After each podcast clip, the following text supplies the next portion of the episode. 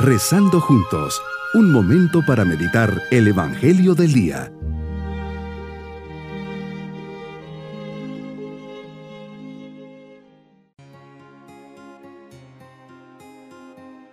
Me alegra poder dirigirles mi saludo en este día, viernes de la 34ª semana del tiempo ordinario.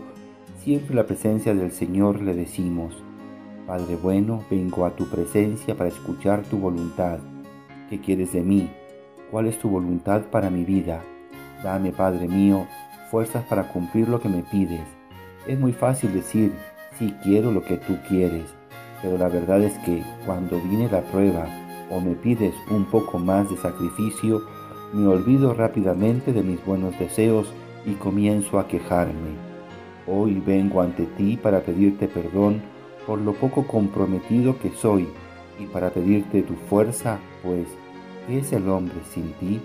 Padre, en ti confío.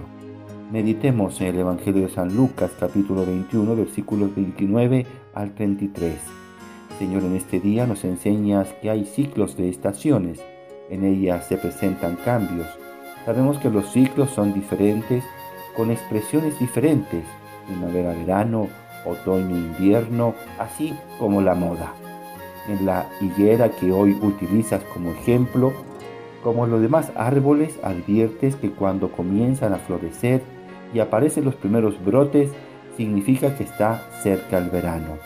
Por eso nos enseñas, cuando se ven brotes de amor, esperanza, paz, bondad, paciencia, tu reino está por venir.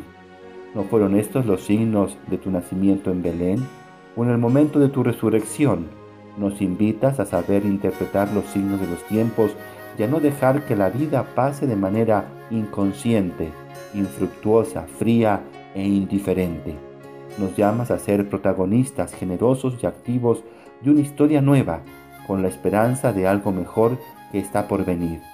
Nos invitas a alcanzar una mirada de fe para saber valorar los eventos, no según la mentalidad del mundo, sino según tu Evangelio. Nos invitas de este modo a acoger el verano de la gracia y a gozarnos de los frutos maduros. Hoy pones ante nuestros ojos la gran realidad de la venida del reino de Dios entre los hombres. La llegada del reino llena de alegría el corazón del cristiano. Señor, traes a todos los hombres la salvación, ofreciéndonos un reino eterno, de bienaventuranza y de paz. Eso que tanto anhelamos y nuestro corazón quiere. Nuestros triunfos y nuestros fracasos, nuestras alegrías y nuestras fatigas pasarán, pero tus palabras, tu reino instaurado con tu pasión, muerte y resurrección no pasarán. Las atracciones y los deseos del ambiente en que vivimos son instantáneos, pasajeros y efímeros. Los deseos que habitan en nuestro corazón y nos apegan a falsos valores terrenales, en vez de elevar nuestra mirada al cielo, pasarán. También terminará la necesidad de vigilar a las ovejas para llevarlas a buenos pastos, de recuperar a las que se habían perdido, de curar a las que estaban enfermas. Tus palabras no pasarán. Empecemos entonces por lo esencial. ¿Sabes, Señor? Un día me contaron que un antiguo sabio chino iba todos los días al mercado a ver las cosas que se vendían, pero no compraba nada. La gente sintió curiosidad y un buen día le preguntaron por qué venía al mercado. El sabio respondió: vengo a ver las cosas para sentir la felicidad de no tener necesidad de ellas. Lo esencial está en mi corazón. Cuando lo esencial está dentro de nosotros, no necesitamos nada más. Todo es relativo, todo pasa, solo tú permaneces. Medito las palabras del Papa Francisco. También en nuestros días no faltan las calamidades naturales y morales, y tampoco la adversidad y las desgracias de todo tipo. Todo pasa, nos recuerda el Señor.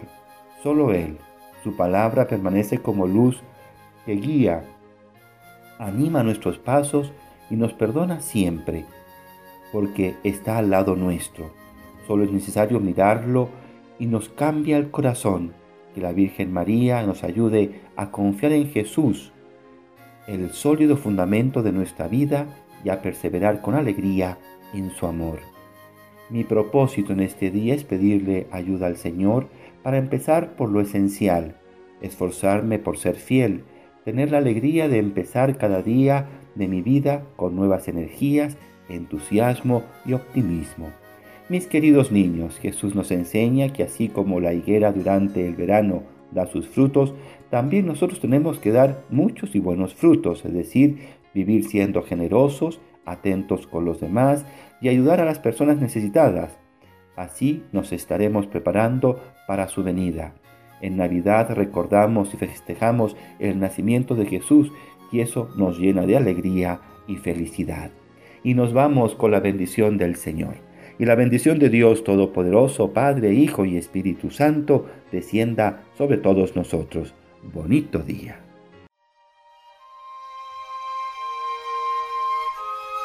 Hemos rezado junto con el Padre Denis Doren, Legionario de Cristo.